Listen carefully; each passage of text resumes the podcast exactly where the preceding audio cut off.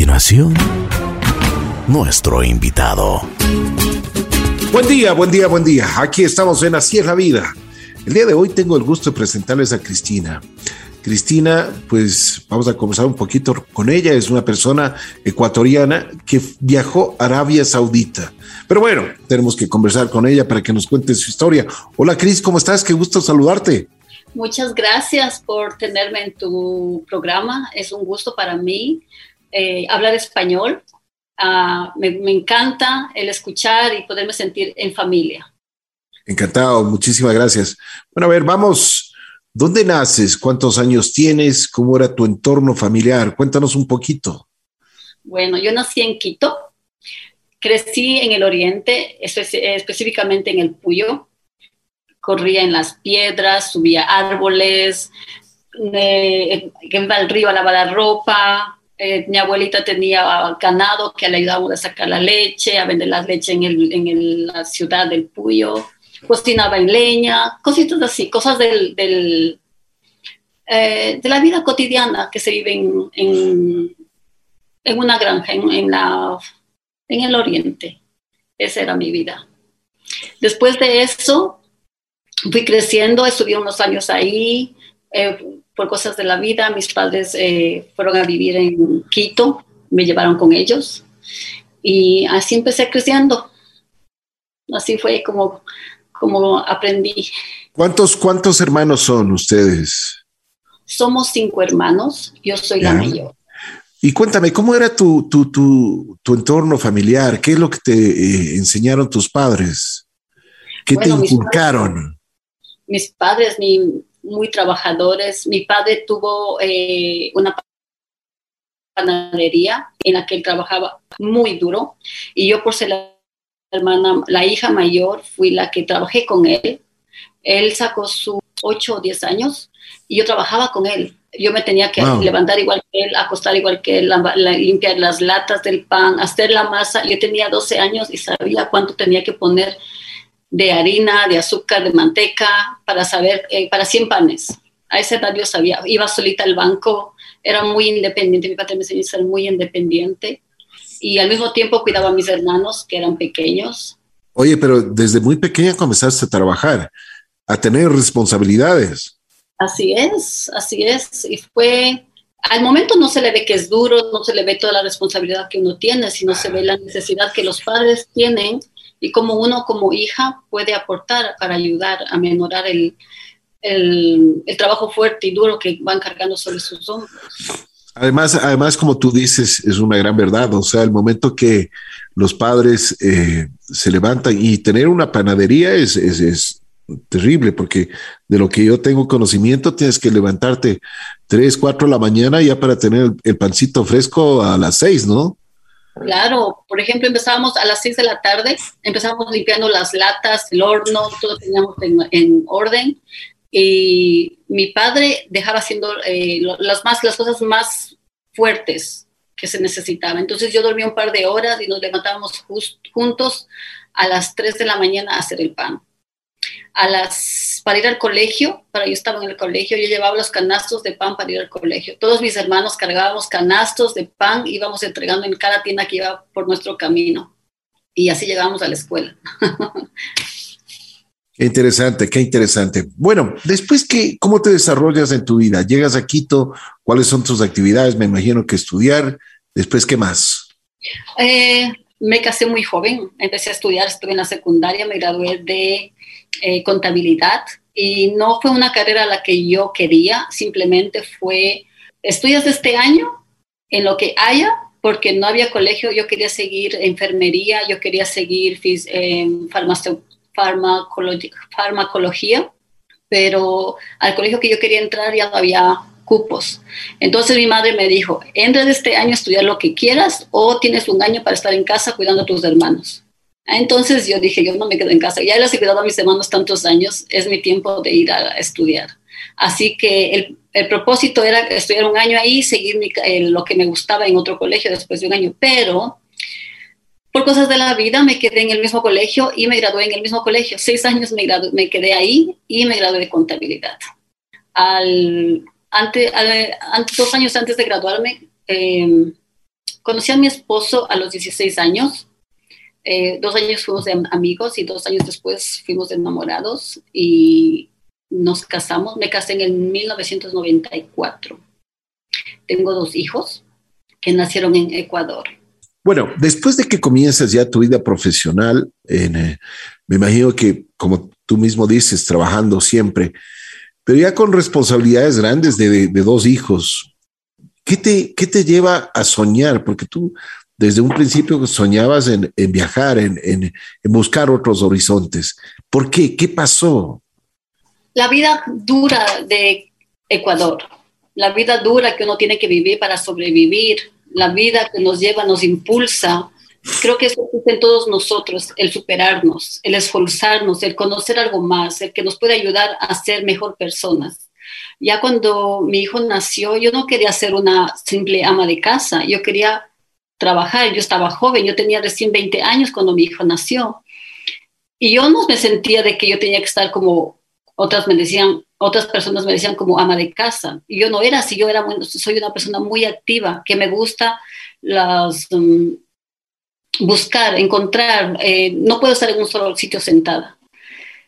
En esos tiempos, eh, mi, mi, esposo tenía su trabajo, pero no era suficiente. Mm. trabajar solo él y yo estar en casa no, no me sentía feliz.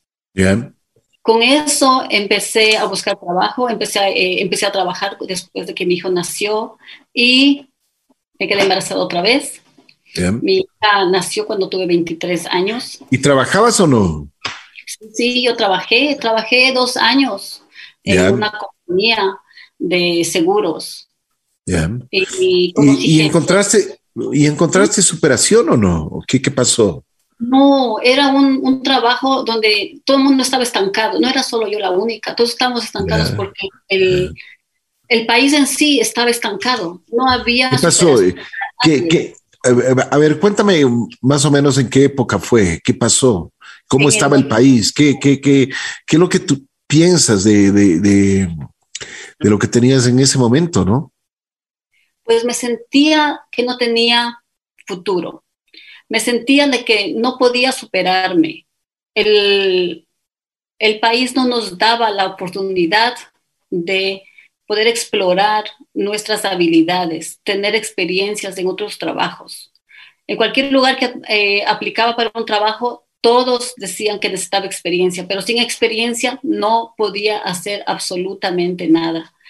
Eh, por esa razón empecé a, pensar, yo debería salir del país, debería ver otras, otros, buscar otros horizontes. Y con esa razón eh, empezó a plantar en mi corazón algo que me ayudaba, me, ayuda, me ayudaría a buscar algo mejor, no solo para mí, sino para mis hijos, para mis hermanos, para mis amigos, ser un ejemplo para ellos. Entonces, esta, esta motivación que yo creé en mí empezó a estar, a, surgir más, a ser más fuerte dentro de mí. En el 96, me parece que fue, que el país sufrió un, problema político muy fuerte, donde mucha gente se quedó sin empleo. Mi esposo, eh, gracias a Dios por el trabajo que tenía, sí podíamos este, todavía sobrevivir, pero no era suficiente. Eh, encontré compañeras de colegio que empezaron a irse del país, gente conocida, amigos que empezaron a salir a España mucha gente fue a Estados Unidos, la migración, inmigración empezó a ser muy, muy grande. Y yo entre mí decía, ¿y ahora qué yo hago? Yo también quiero salir. Pero no pensaba en ese momento de yo salir, sino pensaba en que mi esposo salga y él, nos pueda ayudar desde de cualquier país que, que quisiera, que lo, al que pudiera llegar. En mi mente nunca estuvo España y tampoco estuvo eh, Estados Unidos hubo una conversación entre mi madre y entre mi, su amiga que decían que buscaban a alguien que eh, pueda ir a, Inglaterra. Entonces yo dije, lleven a mi esposo. Cuando eh, la amiga de mi madre dijo, claro, nos vamos con tu esposo y ahí podemos traerte a ti y a tu familia. Pero mi madre me dio un consejo muy eh, sabio. Me dijo, si, te va, si tú mandas a tu esposo, yo no te apoyo. Yo quiero que tú vayas con tu esposo, porque mi padre se fue a Estados Unidos cuando yo cumplí 13 años. Entonces yo crecí, tuve mi juventud sin, sin papá. Me sentí desprotegida, no tenía esa, esa figura paterna que toda hija necesita. Ese sentir de protección que mi padre me daba se desapareció de un día al otro.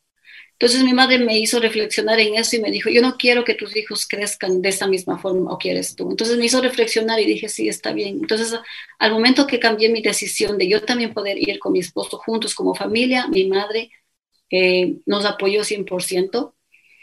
Ah, para poder salir del país, estoy, estoy hablando del 1997, mi hija nació en el 1997 de, en enero. Y toda la documentación que hicimos fue en, eh, para salir en junio, el 23 de junio del 1997 salimos. Tuve que vender todo lo que teníamos en casa, tuve que vender mis, desde la cama, vendí la plancha, vendí la cocina, el refrigerador, todo pude vender para poder recuperar el dinero que teníamos. En ese momento me acuerdo que nos costaba casi 5 mil dólares el viaje de los cuatro, que no teníamos. Antes la gente se portó muy bien, amigos, conocidos empezaron a comprarnos las cosas y pudimos recuperar, eh, reunir el dinero. Llegó el 23 de junio y mi hija tenía cuatro meses de nacida y fuimos a Londres. Tranquila, tranquila, tómate tu tiempo, respira un poquito. Eh, me imagino que estos recuerdos te traen también eh, sentimientos fuertes, así que Gracias, Cris, por contarnos la historia que, que, viviste, porque bueno, ya la superaste, pero en esos momentos debe haber sido muy, muy complicado. Así que, bueno, cuando llegas a Londres, ¿qué, ¿qué, te pareció? O sea, ¿era la primera vez que viajabas o qué? Era la primera vez en mi vida que tomaba un avión. ah, ¿y qué te pareció? A ver, cuéntanos la experiencia. Eso me está, ahorita me estoy recordando todo eso. No me he acordado esto por años. Me estás trayendo esto a mi memoria que. Bueno, así es la vida y así es, te, tienes que confesar, ¿no? gracias, Cris. Gracias por ser, eh, por ser tan sincera y, y, también por haber aceptado la invitación, conversar un poquito con nosotros, que es importante. Sabes que estas, estas historias de vida les motivan muchísimo Ah, nos motiva muchísimo, nos ayudan a crecer en muchos sentidos. Así que gracias, Cris. Vamos, continuemos. Ok. Eh, lo más difícil fue despedirse de la familia. Wow, eso sí. Decir, adiós a mi madre, a, mis hermanos pequeños que yo los crié como mis hijos. Para mí fue tan fácil ser mamá porque tuve, fui mamá de mis hermanos a ellos les, con ellos aprendí a cambiar el pañal, darme comer, bañarlos. Para mis hijos fue muy, muy fácil. Entonces, decir adiós a toda mi familia fue lo más difícil. Este pensé yo que era lo más difícil, pero después vino las cosas mucho más difíciles. Cuando fui al avión, obviamente todos estábamos con esa, estaba con esa ansiedad tremenda. Mis hijos no sabían, mi hijo eh, solamente miraba y no sabía qué pasaba. Él tenía tres años al momento de entrar el avión, pues todo el mundo coge sus, toma su asiento, sabe lo que está haciendo. Mientras yo estaba perdida, mi esposo tuvo que, se, tenía un asiento muy lejos de mí, así que él no estaba conmigo. Mis dos hijos conmigo y sin saber qué hacer. Obviamente cuando el avión empieza a despegar, sientes que tu alma, sientes que tus, todo lo que es tuyo, tu cultura se queda atrás no solo tu familia, sino lo que tú eres como tu infancia, donde se queda todo lo que es necesitado para vivir. Ah, bueno, el viaje fue muy largo, fue de 18 horas al llegar a Londres. Este fue otro, otra dimensión. Eh, era un calor, demasiado calor. Antes de salir, eh, antes de salir del, del aeropuerto con las maletas, yo recuerdo que nos dijeron, no salgan del hospital, del avión, no, no salgan del aeropuerto, sino tienen que regresar y pedirles que les den asilo político, porque con asilo político les pueden ayudar para una, una vivienda, les pueden ayudar con trabajo o con dinero que les da el gobierno. Así ¿Quién te decía eso, Cris? La gente, la gente, porque ese, eh, para ese año hubo una, una migración, ¿se dice? Inmigración. Migración. Migración inmensa, miles de gente salía del país. Entonces yo recorté los consejos que me decía la gente y fuimos al, aunque el Señor nos dijo, en español nos dijo, el que nos recibió, nos dijo, bienvenidos a Londres, nos regresamos y le dije, ¿sabe qué? Yo quiero, queremos reclamar, eh, pedir asilo político. Así que eso hicimos. Eh, una, una cosa, Cris, tú ya sabías inglés cuando si Te digo, yo sabía inglés. ¿Has escuchado la canción Gallina, chicken, pollito? Lápiz, pencil. ese era mi inglés. ese era tu inglés. Esa era mi cantidad de inglés. No sabía. Qué bueno, qué bueno. Pero bueno, por lo menos podías pedir un, un pollito, ¿no? no sabía nada de inglés. Eh, bueno, de todas formas, este, eh, llegamos, nos proveyeron la, la, vivienda, nos, eh, cuando yo llegué no había intérpretes, no había nadie que nos traduzca, así que compramos un diccionario y cada palabra que nos llegaba una carta la traducíamos. Y así empezamos a aprender inglés, palabra por palabra. No había no había un lugar donde yo podía eh, ir y que me digan, que me, traduce, que me puedan traducir esta carta, porque llegaba cartas del aeropuerto, cartas del gobierno, cartas del municipio, cartas donde estábamos viviendo, entonces era muy complicado entender. No podíamos ir a ningún lado, así que fue la única opción, comprar un diccionario y traducirle palabra por palabra. Teníamos un libro inmenso de todo lo que traducíamos.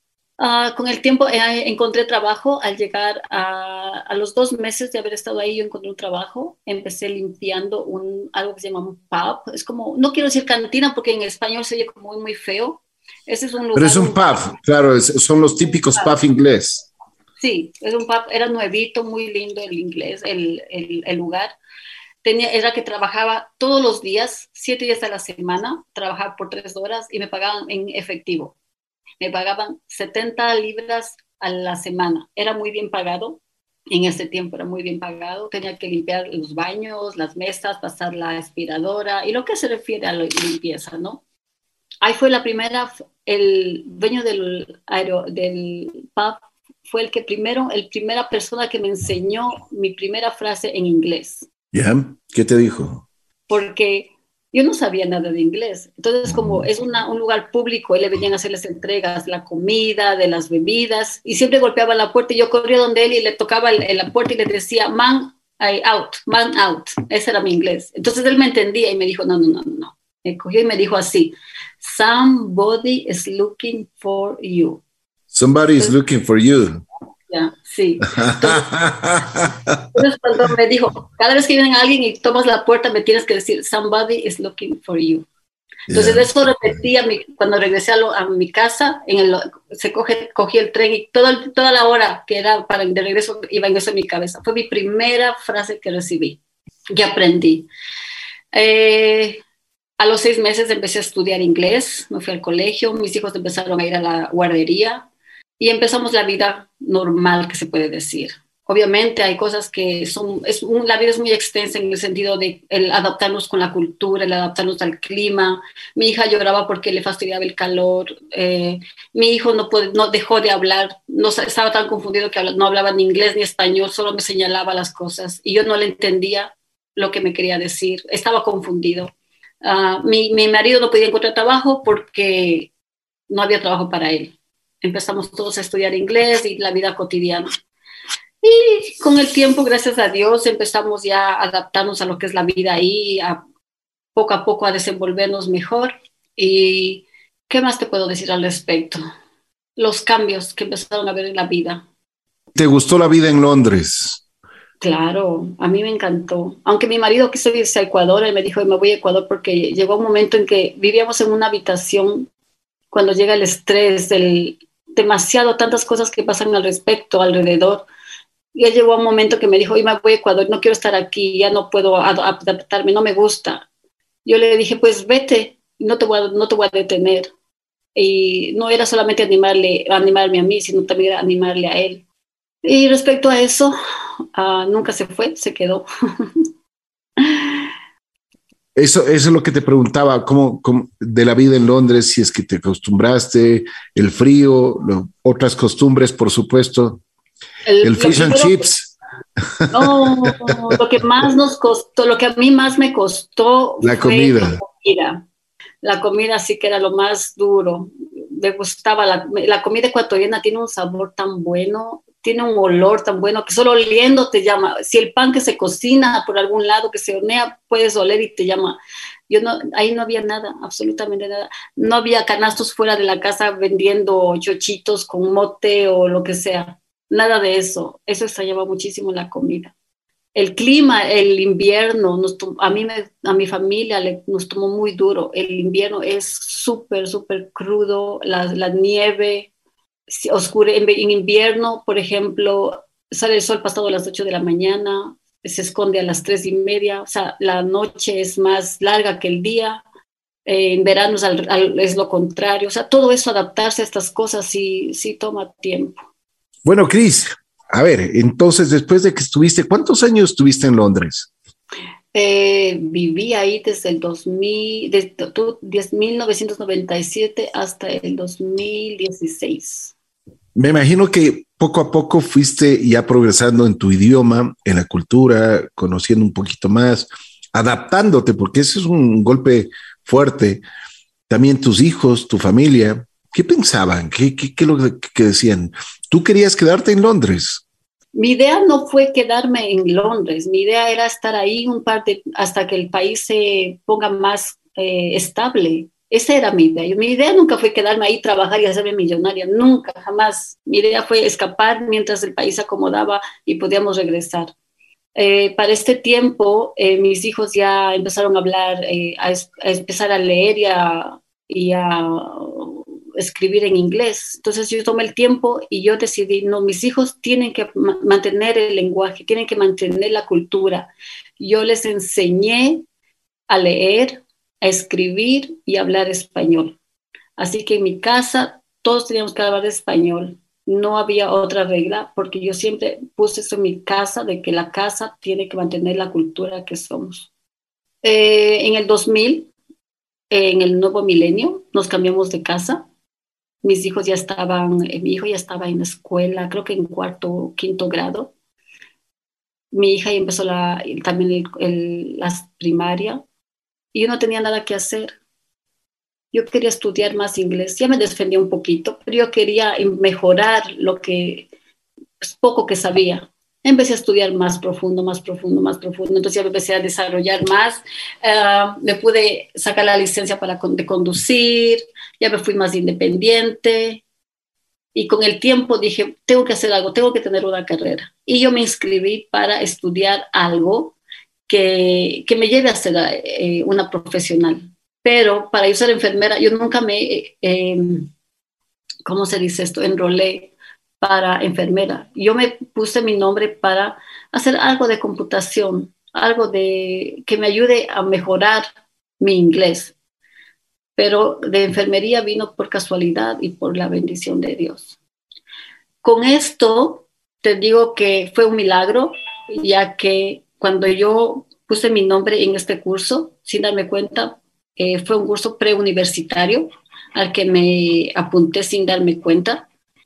Eh, fue una bendición, como te digo, ya que el tiempo que estuve ahí nos me dieron la confidencia, me enseñaron a, a ganar más mi habilidad de poder desarrollar. Ay, no sé cómo se dice esto en español, en inglés. Estoy un poco perdida. Bueno, a ver, Cris, ¿cómo van las cosas después de, después de las actividades que tú tienes en Londres, después de, como, como tú dices, querías también tener una, una, mejor vida? ¿Cómo llegas ahora donde estás? Porque, eh, bueno, has pasado muchísimos sufrimientos, has pasado, has tenido muchos, muchas cosas que te han dolido, muchos, eh, has tenido que superar algunas etapas que han sido fuertes para ti no solo en, la parte física, porque como tú decías, trabajabas desde muy temprano hasta muy tarde y te, tenías que levantar simplemente durmiendo cuatro o cinco horas. Mm. Pero superaste eso. ¿Qué, ¿Cuál era tu pensamiento? ¿Qué es lo que querías? Y, por supuesto, me imagino que tus hijos son los, los que te, te dieron la, el camino para, para que tú tengas la posibilidad de surgir y luchar mucho más por, por ti y por ellos, ¿no? Exactamente. Como te digo, yo me, yo me casé muy joven. y yo sabía que yo quería hacer algo más en mi vida, no podía seguir como estaba. Eh, así que conseguí mi, empecé a estudiar enfermería, me gradué. Cuando fui enfermera yo escuchaba muchas enfermeras que trabajaban fuera del país, que tenían sus um, experiencias trabajando, me, me contaban que trabajaban en Arabia Saudita y otros países. Y siempre escuché y yo decía entre mí, eh, me gustaría trabajar algún día ahí. Así que eso le comenté a mi esposo y le dije, Pat, le dije, mi esposo se llama Patricio, le dije, Pat, algún día me gustaría trabajar en otro país. Y él me dijo, bueno, cuando sea el tiempo yo le apoyaré. Eso fue en el 2016. En el 2009 me gradué y empecé a trabajar en uno de los mejores hospitales de la ciudad, se llama uno de los mejores hospitales que da eh, de oncología. Al trabajar ahí gané mucha experiencia, tuve muchas eh, oportunidades de trabajar en muchas diferentes eh, especialidades, al que me ayudó a poder llegar donde estoy. En el 2014 nos cambiamos de casa fuera de Londres. Con la bendición de Dios pudimos comprarnos una casita ah, muy cerquita de la playa y la vida no era tan, no, tan buena como se diga en el sentido de viajar de, casa, de, de mi casa a Londres, ya a Londres porque yo voy fuera de la ciudad. Era muy largo el camino, dos horas de ida, dos horas de vuelta. Entonces para mí fue muy difícil eso. Decidí cambiarme al hospital em, local, que estaba solo a 10 minutos. Pero el problema que yo tenía era que el hospital que yo trabajaba trabajaba solamente gente de, que no había ido a la universidad, sino gente que había ah, eh, ganado la experiencia trabajando en los hospitales y no tenía una mentalidad eh, reformada, una mentalidad que podían aceptar cambios de una persona joven con, con innovaciones, con ideas que no aceptaban. Entonces esto me chocaba mucho. Y por debido a mi experiencia, mm, a las dos semanas de haber trabajado en este lugar, me dieron el puesto de eh, nurse in charge, ¿cómo se dice esto en español? Que estaba encargada del piso. Para mí fue muy difícil porque tenía nueve pacientes, tenía, uh, encargada de las camas, de las personas que están siendo admitidas, siendo enviadas a casa y toda la historia. Era muy fuerte, yo pasé un estrés muy, muy fuerte que no podía eh, superar porque era cada día y cuando tenía libre era quedarme en casa durmiendo, no tenía ánimos de comer porque pasaba estresada, pesado de trabajo, todas las cosas que me tocaba hacer. Le comenté eso a una compañera y me dice, vete a casa, yo te voy a ayudar. Al día siguiente ya me trajo una revista de enfermeras y dije, Diosito, ayúdame, voy a ver qué pasa. Así que abrí mi, la revista, abrí la revista de esta forma, así, y dije, Señor, aquí está mi revista, la revista, entonces vamos, pongo. No miré, solo hice la mano así, puse el dedo y dije, ahí me voy. ¿Y por qué? Porque no quería escoger, quería lo que sea, lo que venga. Estaba desesperada por eh, cambiar de trabajo. Quería salir exactamente. Y con esa, con esa idea salí. Ese momento me envié un, mi CV, mi currículum vitae, ¿cómo se dice eso? Y envié eso, envié todos mis detalles y en menos de dos horas me dijeron, Cristian, tú eres la candidata perfecta, tenemos trabajo para Arabia Saudita. Le dije, no, yo quiero irme a Canadá o quiero irme a Australia o quiero irme a Dubai. Y me dice, tenemos trabajos aquí, pero para ellos tenemos que esperar por lo menos seis meses. Y yo no estaba en, en, en mi mente esperar. Me dice, si quieres ahorita mismo tenemos trabajo para Arabia Saudita. Así que, uy, no ya me imagino, ya me imagino que, te dijeron cuando pensaron en, y te dijeron si es que ibas a Arabia Saudita. Bueno, pues yo como no quería esperar, estaba desesperada por salir de trabajo al que estaba, dije, ok, Arabia Saudita, lo que sea. Pero, pero a ver, a ver, a ver, un, ratito, te pusiste a pensar lo que es un cambio de cultura totalmente fuerte. En ese ah. momento yo no pensé nada. Mi, mi, mi gol era salir del país a ¿Y? Así que apliqué, envié todo lo que me pedían y me dijeron, estás perfecta, la candidata perfecta. Ahora, el challenge de esto era, ¿qué le digo a mi marido? ¿Qué le digo a mis hijos? Eh, esperé que llegue el fin de semana, que estábamos todos juntos, les, les hice un desayuno muy suculento Y mi marido me miró y me dijo, algo quiere usted, ya me conoce. Y le dije, bueno, pues tengo una noticia que contarles. Les dije que eh, he sido aprobada para ir a trabajar en Arabia Saudita. Con esto, mi marido me quedó mirando y me dijo, oh, no. Mi hijo en ese tiempo tenía creo 18, 19 años y me dijo, mami, yo te apoyo. Tú te casaste muy joven, nos tuviste cuando eras muy joven, no sé, tu juventud, así que conmigo tienes la tarjeta verde para ir y viajar y disfrutar tu vida. Te doy permiso. En esas palabras exactas me dijo, mami, te doy permiso. Ve, ve y disfruta la vida ahí. Ah, mi hija se acercó y me Pero, dijo, pero tú, ah, perdón un segundito que te interrumpa. O sea, tu hijo, él te dijo, tú te puedes ir. O sea, yo no me, no me muevo de Londres. no, no, claro. No, mi, mi hijo ya, mi hijo ya vivía fuera de casa, ella no vivía con nosotros. ¿Y tu hija? Ah, mi hija eh, me dijo, se levantó, me dio un abrazo muy fuerte y me dijo al oído, mamita, yo te quiero mucho y quiero que seas feliz. Sal del país, vete. Nosotros sabemos que vas a estar con nosotros, aunque no estés aquí presente, pero sabemos que vas a estar con nosotros donde quiera que estemos.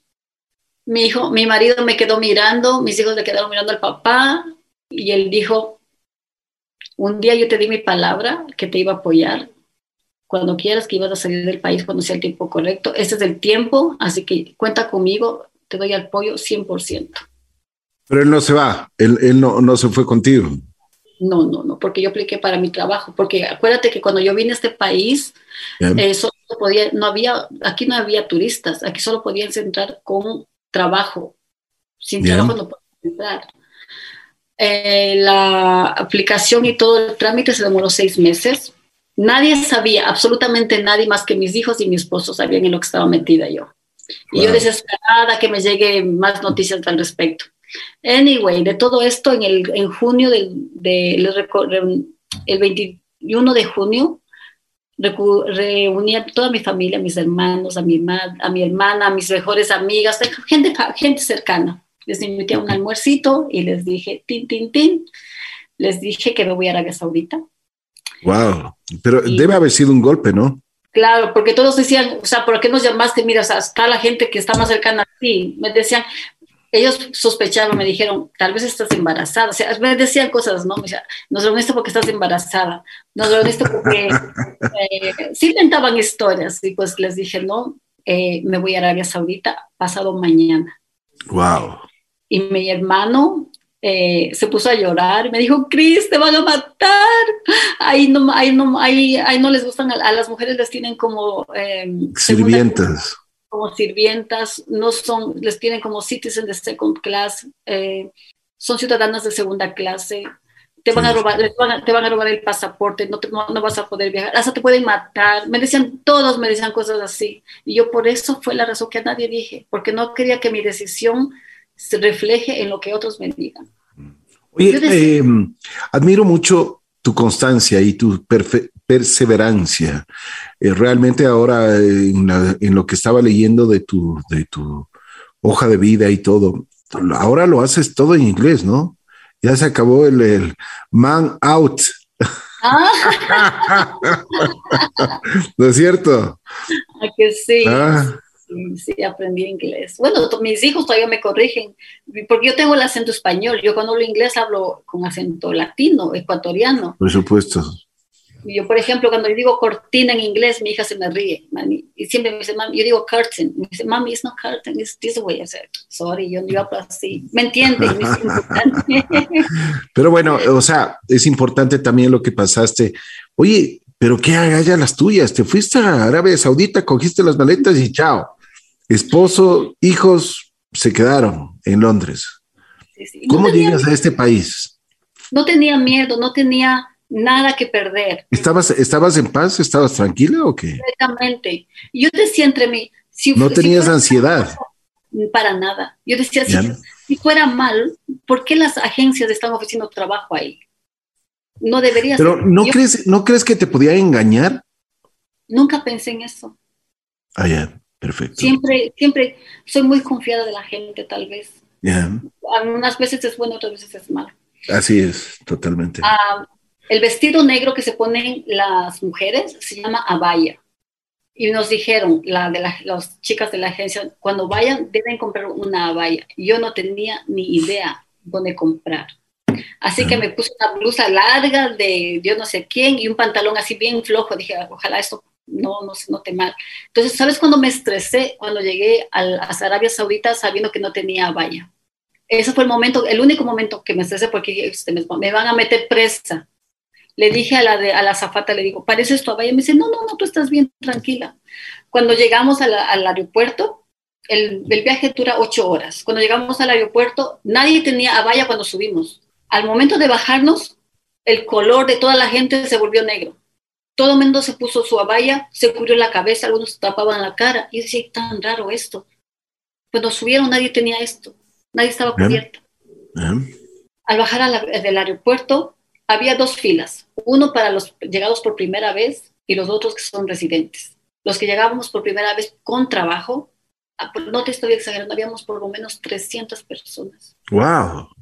Por lo menos 300 personas. Una, una, una cosa, eh, Cris, ¿tú sabías a dónde ibas a llegar, cómo ibas a llegar o fue a la aventura?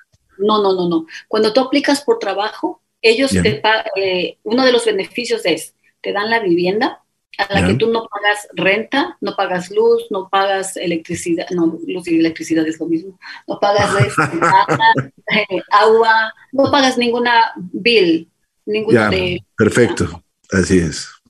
Eh, yo sabía dónde yo, yo sabía dónde llegaba.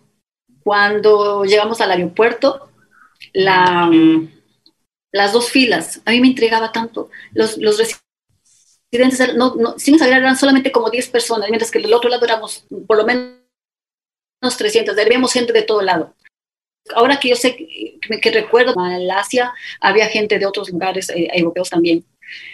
En todo ese tipo de, en toda esa cantidad de gente, escuché, veo mi nombre, como a los 20 minutos veo mi nombre que sale por ahí una cosa ahí grandota, un, rótulo que dice Cristina. Digo, ay, esa soy yo, aquí no hay más Cristina.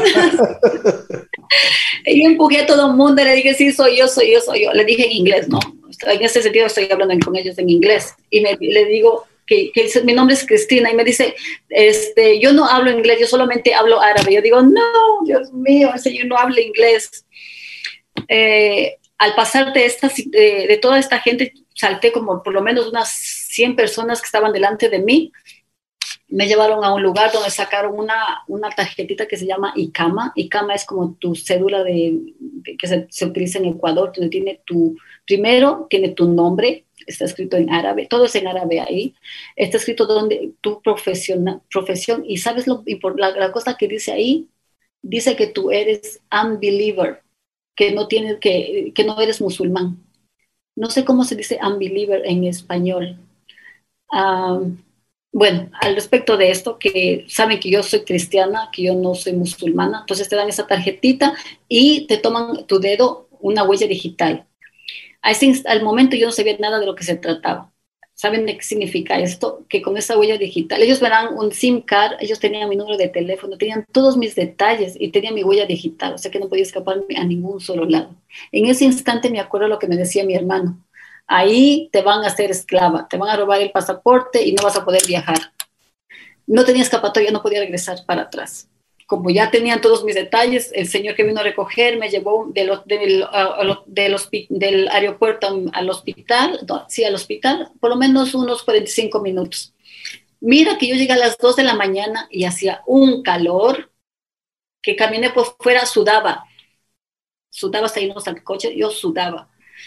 Ah, estaba por, los, por lo menos 40 grados y la gente afuera era como que estaba de día, la gente caminaba por todos lados, la, la, toda la ciudad era alumbrada, unas, unos edificios más grandes, más guapos, más lindos, con eh, decorados de luces que se prendían eh, de todos los colores. Era como que estaban de fiesta.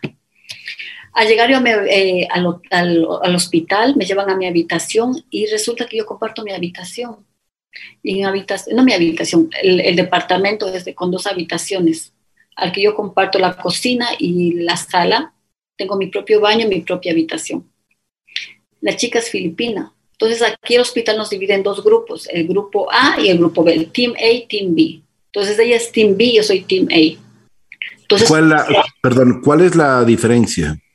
Es, eh, es, solamente para ayudarnos en el trabajo, en el sentido de que cuando el team EI, yo estoy libre, ella está trabajando. Entonces nos cubrimos, es para cubrir cómo trabaja el, el, hospital, para cubrir todas las áreas del, del hospital. Entonces cuando ella estaba libre, yo estaba trabajando.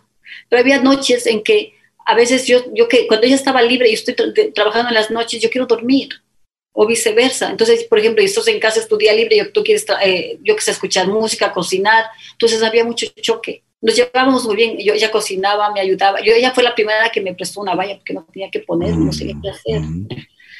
Ah, muy linda fue, se comportó conmigo. Al día de la, se llama Induction Day, después de yo llegar, a los cuatro, tuve cuatro días libres de, aquí se trabaja de domingo a jueves. Yo llegué un martes, tuve miércoles, jueves, viernes, sábado para descansar. Me sentía que estaba en vacaciones. Donde yo donde estaba viviendo, todos tenemos piscina, una piscina inmensa, inmensa, inmensa. Para mí era como estaba de vacaciones. Mm. Me puse mi, mi, bikini, me llevé mi toalla y me puse a nadar. Y a ver, a ver, a ver, un ratito, un ratito, un ratito. A ver. ¿Cómo es eso del bikini? Pero ahí, ahí no es que supuestamente tenías que estar absolutamente tapada. Ok, me salté ese pedacito. Te tapas cuando estás en público. Aquí las, las viviendas son solo para mujeres. Aquí no viven hombres. Solo mujeres. Eh, son, son, eh, son, son compounds cerrados, edificios cerrados donde tienen seguridad. No puede entrar nadie más, solamente las que vivimos ahí, y solo somos mujeres. Entonces, para cuando tú sales a la calle, ahí te puedes, te puedes tapar. Pero aquí yo puedo andar en short, puedo andar en camiseta, no pasa nada. Los únicos hombres que entran al edificio son los de mantenimiento. Oye, pero a ver, pero, pero es una cultura completamente distinta, ¿no? Hay que respetarla, pero, pero ¿no crees que, que, que por ejemplo, o sea, las mujeres podrían ir eh, vestidas como quieren en, eh, en la calle también. O sea, ¿por qué les obligan a ponerse? Y por qué, por, por ejemplo, ¿por qué las mujeres tienen que hacer eso? De ponerse los, los, los vestidos estos negros, taparse la cara. ¿Y por qué los hombres no? Ok, aquí hay que entender varias cosas, la religión y la cultura. Ya, perfecto. La por cultura, la valla es no, es no impuesta, es, es, es no algo que dicen, tienen que ponerse.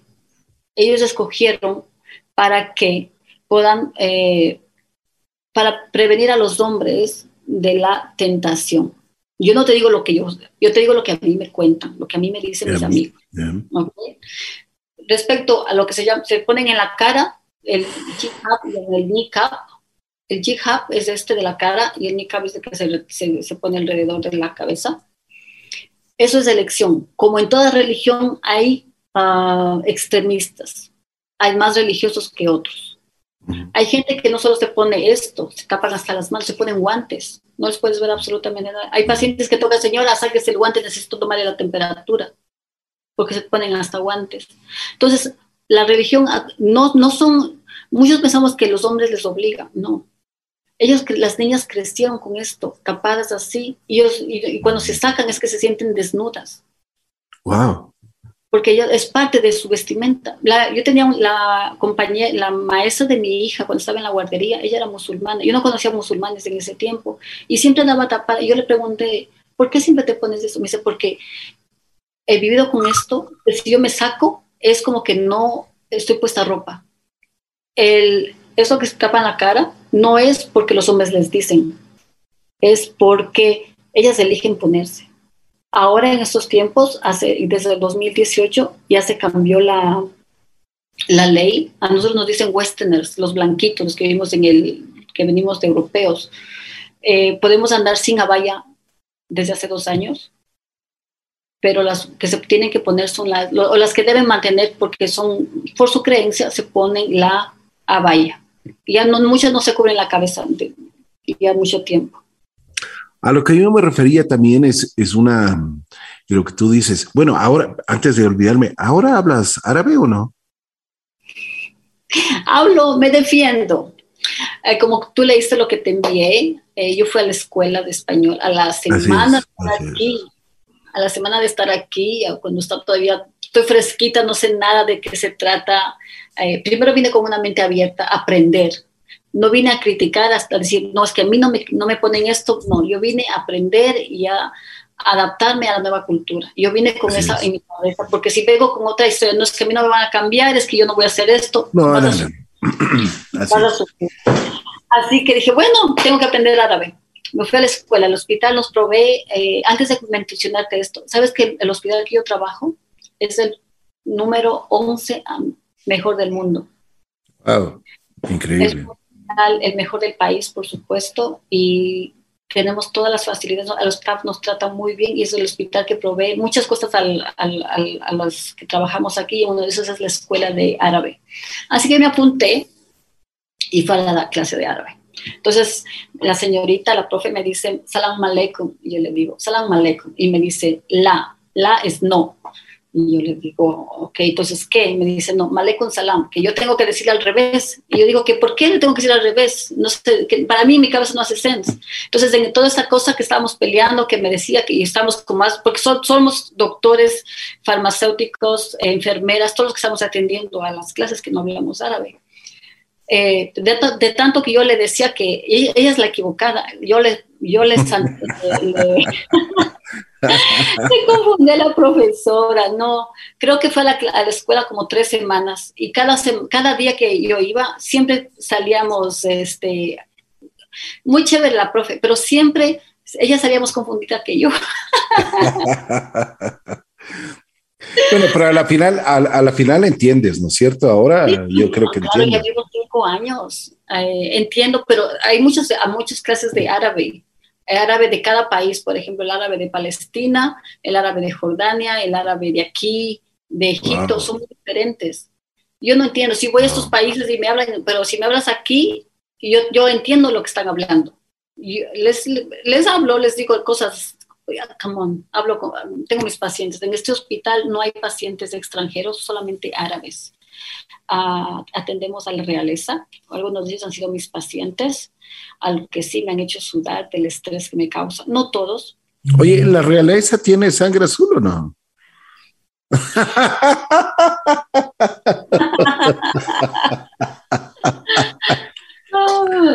Ah, es que nos han hecho creer todas las fantasías que, que existen, ¿no? Pues, ¿sabes por qué se, les, dice que tienen sangre azul? ¿Tú sabes la historia? Dime, cuéntame. porque la, normalmente la realeza siempre es gente de, piel blanca, ¿no es cierto? Entonces las venas, tú las ves. Entonces piensan que cuando tú la ves la vena en una persona que tiene la, la piel blanca, parece que fuera la sangre fuera azul porque refleja en, la, piel. Solo por eso se les dice que tienen sangre azul. Esa es la historia. Ah, no sabía eso, no sabía. Pero bueno, igual somos seres, seres humanos, eh, seamos de la realeza o somos plebeyos, ¿no? Somos iguales. Todos somos iguales. Bueno, pero así es, así es la vida. Cuéntame, ¿y ahora cómo te sientes? ¿Cómo han pasado los cinco años? ¿Qué piensa tu familia? ¿Qué dicen? Ya se le, se le fueron los miedos. ¿Tu marido te ha ido a visitar, por ejemplo? Sí, sí, sí, él vino en el, antes de la pandemia, él llegó en, 1900, en el 2019, en diciembre, me cayó de sorpresa. Yo no sabía que él venía, eh, a ese tiempo ya estaba abierta la, la visa para los eh, turistas. Yo le envié el link y le dije, Pato, aquí puedes estudiar, eh, a, a, aplicar cuando puedas. Se viene y me dijo, ok. No me dijo nada, eso es diciembre del, el 26 de diciembre o 27 de diciembre. Y yo ya se quedó ahí. Yo como no tenía nada que, no puedo viajar en diciembre porque mucha gente prefiere, quiere viajar, entonces no se puede viajar todos. Yo estaba aquí y mi compañera me dice, trabaja para el primero de enero. Y digo, ay, sí, yo voy a trabajar el primero de enero porque si me quedo en casa me va a dar la depresión sabiendo que mi familia va a estar entre familia, van a compartir. aquí, recuerda, aquí no hay nada. Aquí, para aquí es un día normal. 25 de diciembre es un día normal. Nada, no pasa nada. Absolutamente nada.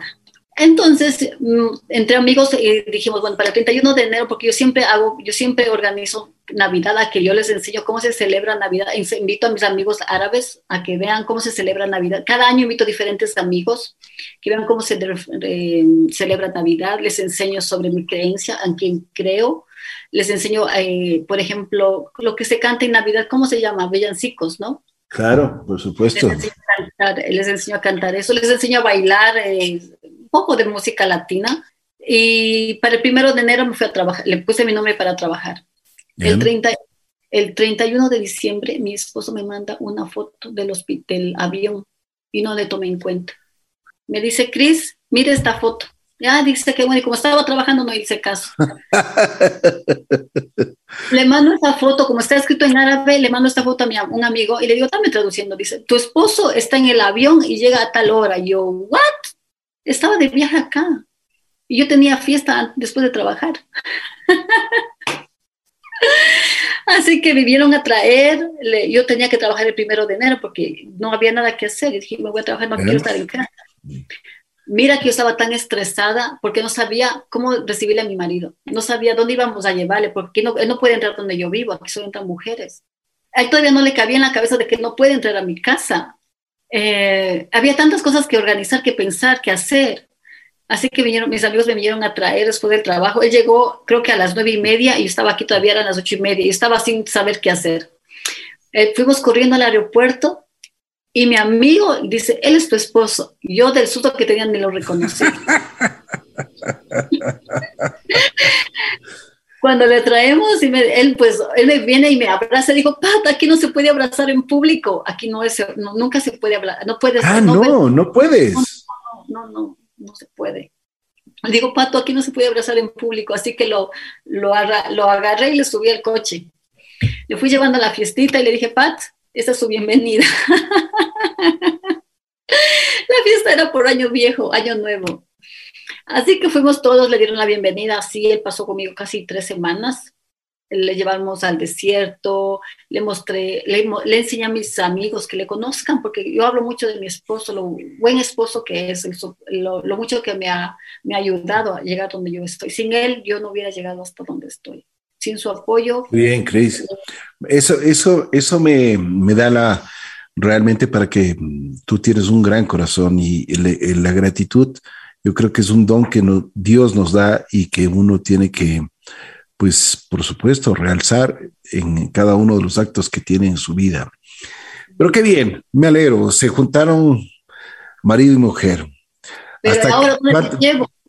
¿Ah? no tuve otra opción que alquilar un hotel.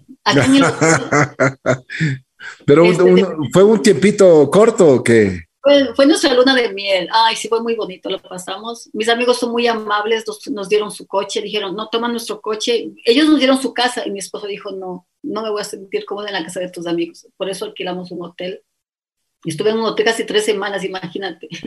Él me llevaba al trabajo, mis amigos le venían a traer, le daban las... Después de, después de cinco años. No, no, no, no. Eh, desde que yo vine a trabajar acá, siempre nos hemos visto cada tres o cuatro meses. Siempre nos mm. vemos pero esta vez, como él vino, para mí era muy diferente. Tener a mi esposo aquí era algo totalmente emocionante, sí.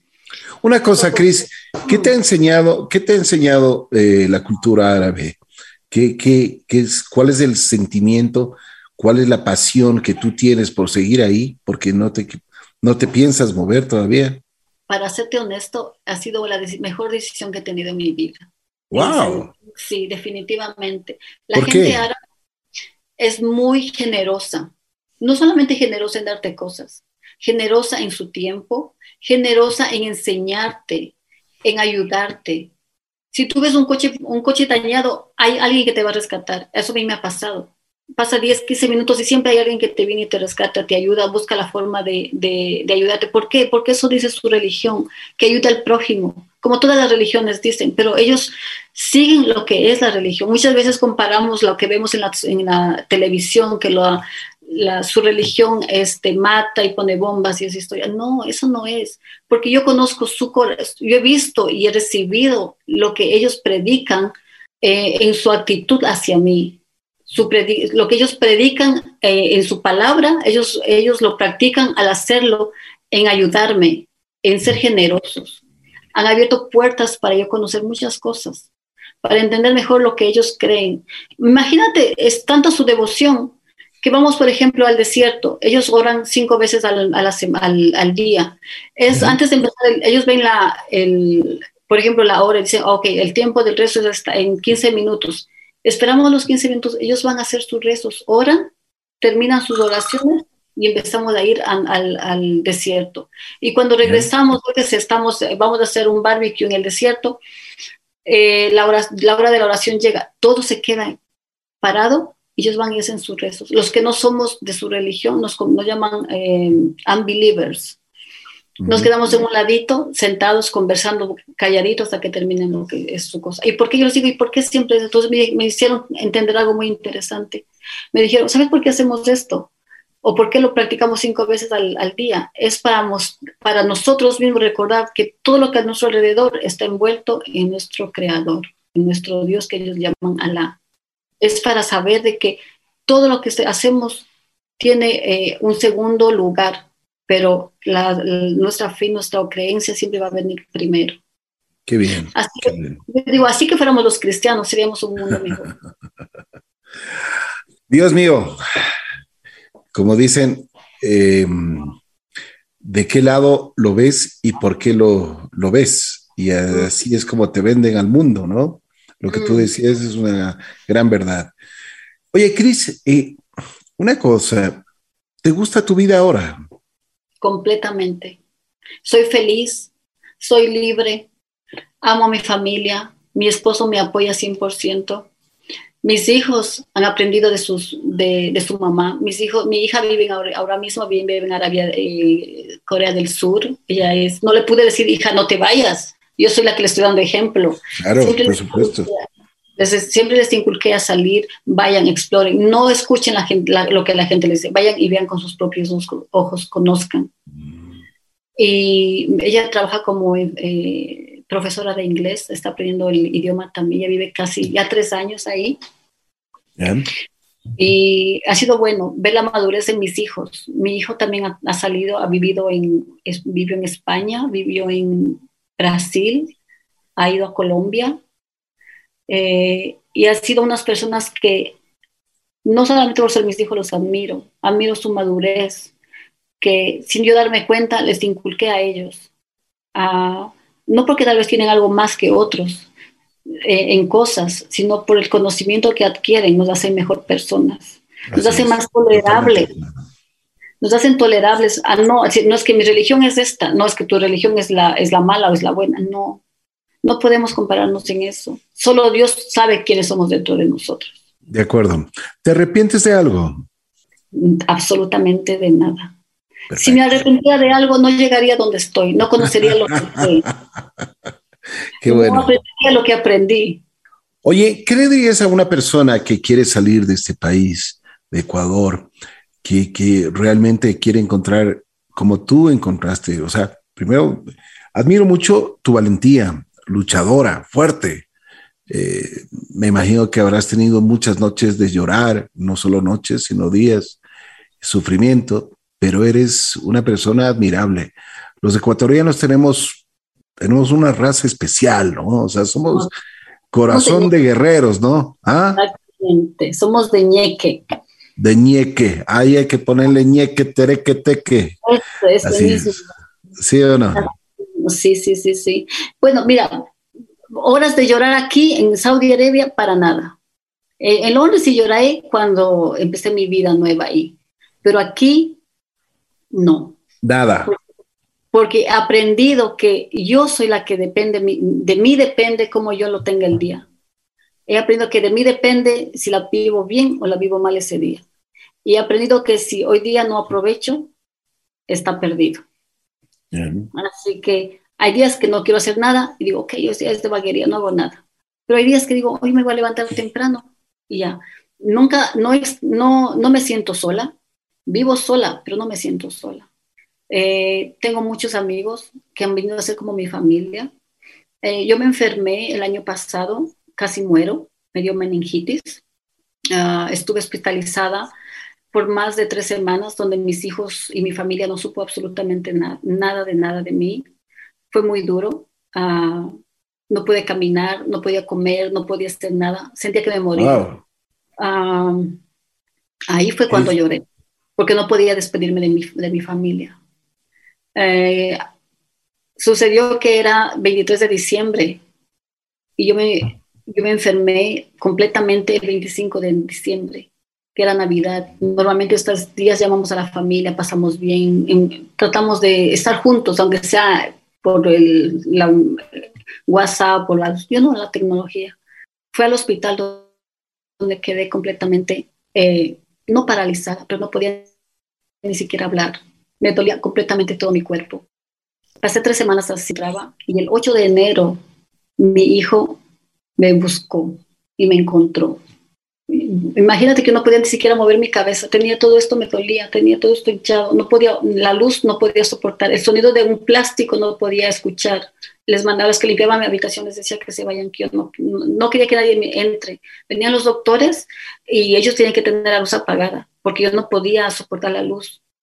Y con el poquita fuerza que tenía dentro de mí, eh, sonó el teléfono y me di la vuelta con todo el esfuerzo y escuché la voz de mi hijo que me dijo, mami, sentí en mi estómago que me salió algo de aquí que me decía, eh, lucha por vivir, sigue adelante, no te des por vencida. Y cuando sentí esto, sentí que volví a vivir, sentí que, mi, que mis fuerzas como que se renovaron, sentía que tuve un, un motivo para luchar por mi vida. Ah, fue duro, pero pude superarlo y lamentablemente a las, a las tres semanas de volver a, sobre mis pies, irme a trabajar, eh, me pasó un accidente, me rompí mi brazo. Me daba pena hablar con mi manager porque mi jefa muy linda, muy amable, ella es de Jordania.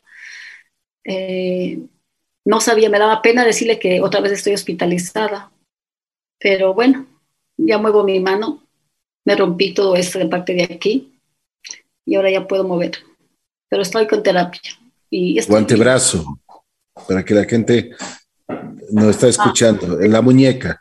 La muñeca. Así es, así es. Bueno, Cris, te quiero agradecer muchísimo. Ha sido una, una historia muy, pero muy interesante, muy importante para nosotros.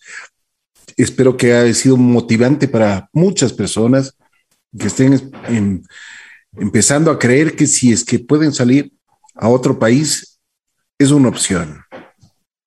Bueno, Quiero también, tú me, preguntaste, qué les diría a la gente que quiere salir del país. Así es. Si, tienen la oportunidad, háganlo. Eh, pónganse dentro de ustedes el, llegar con su objetivo. Quiero salir a cualquier país que sea. Vean con su mente abierta. Vayan con la, con la decisión de aprender. No que yo soy así y nadie me cambia. Cada cultura nos enseña a ser mejor nos enseña a ser más tolerables, nos enseña a vivir mejor para nosotros mismos. No se dejen llevar que la política, que el deporte. Si ustedes tienen un gol en su cabeza, vayan y háganlo. Yo leí algo muy interesante que decía ahí, que, que mucha gente dice, persigue tus sueños, persigue tus sueños. Mejor haz que tus sueños te sigan persiguiendo a ti, tú sigas alcanzando más. Bueno, mi Cris, te agradezco muchísimo. Antes que nada, quiero eh, agradecer mucho a mi buen amigo Galo Arellano, eh, un periodista de primerísima categoría ecuatoriano que tiene su programa de eh, migrantes en el, en el mundo, los ecuatorianos en el mundo. Él viaja por todo el mundo y él tuvo la gentileza de darnos tu contacto para para conversar un poquito contigo. Así que gracias a Galo. Me imagino que ya, ya, ya Galo te ha sacado en, su programa, ¿no? Eh, yo le he enviado, antes, como obviamente no podía venir, eh, yo le he enviado videos que yo hacía para él y ha publicado, muy amable de su parte, pero sí, ahora ya se viene, está a punto de llegar, así que Sí me contó, sí me contó. Está a punto de llegar, eh, tenemos ya ya tengo conmigo más de muchos latinos que vamos a ver que se los puede entrevistar también. Qué maravilla, ¿no? Ecuatorianos, en ecuatorianos donde tú estás, en Arabia Saudita, ¿cuántos existen? ¿Cuántos están? Ahorita, ahorita, ahorita encontré dos. Yo era, o sea, contigo son tres. Sí, yo era la única por muchos años. De ahí vino un chico que se llama Marcelo, que me contactó por Galo, él me, dio los detalles y nos encontramos. Eh, yo lo conocía solamente por teléfono y hace unas par de semanas él pudo venir acá al Riyadh, que yo vivo en la capital, y fue para mí fue muy emocionante conocerlo, conversar, hablar en español, nuestro dialecto, eh, es bonito. Y el chuta. El chuta es el pucha madre. Así es, así es, así es. Ah, ¿El qué dirán en la casa? Exacto, sí. Hace un par de días encontré a otro chico que ha llegado hace un año aquí. Eh, no tengo el gusto de conocerlo, pero estamos planeando a ver si nos encontramos en estos días. Ya que estaba yo fuera del país, acabé de llegar hace... Qué lindo, qué lindo, Cris. ¿Estás agradecida a Dios? Of course, por supuesto. Sin Él no llegaría a donde estoy. Qué lindo. Él es, mi, patrocinador, Él me ayuda y me levanta.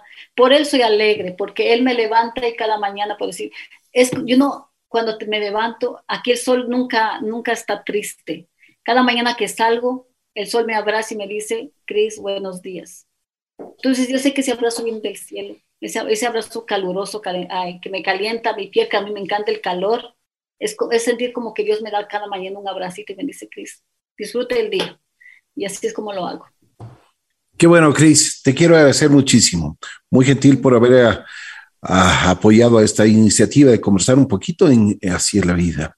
Te mando un abrazo sensacional, especial. Cuídate mucho. Eh, que Dios te siga bendiciendo y por supuesto, Eres un ejemplo para muchos de nosotros, una persona luchadora, una persona fuerte, un, corazón de guerrero, como se dice.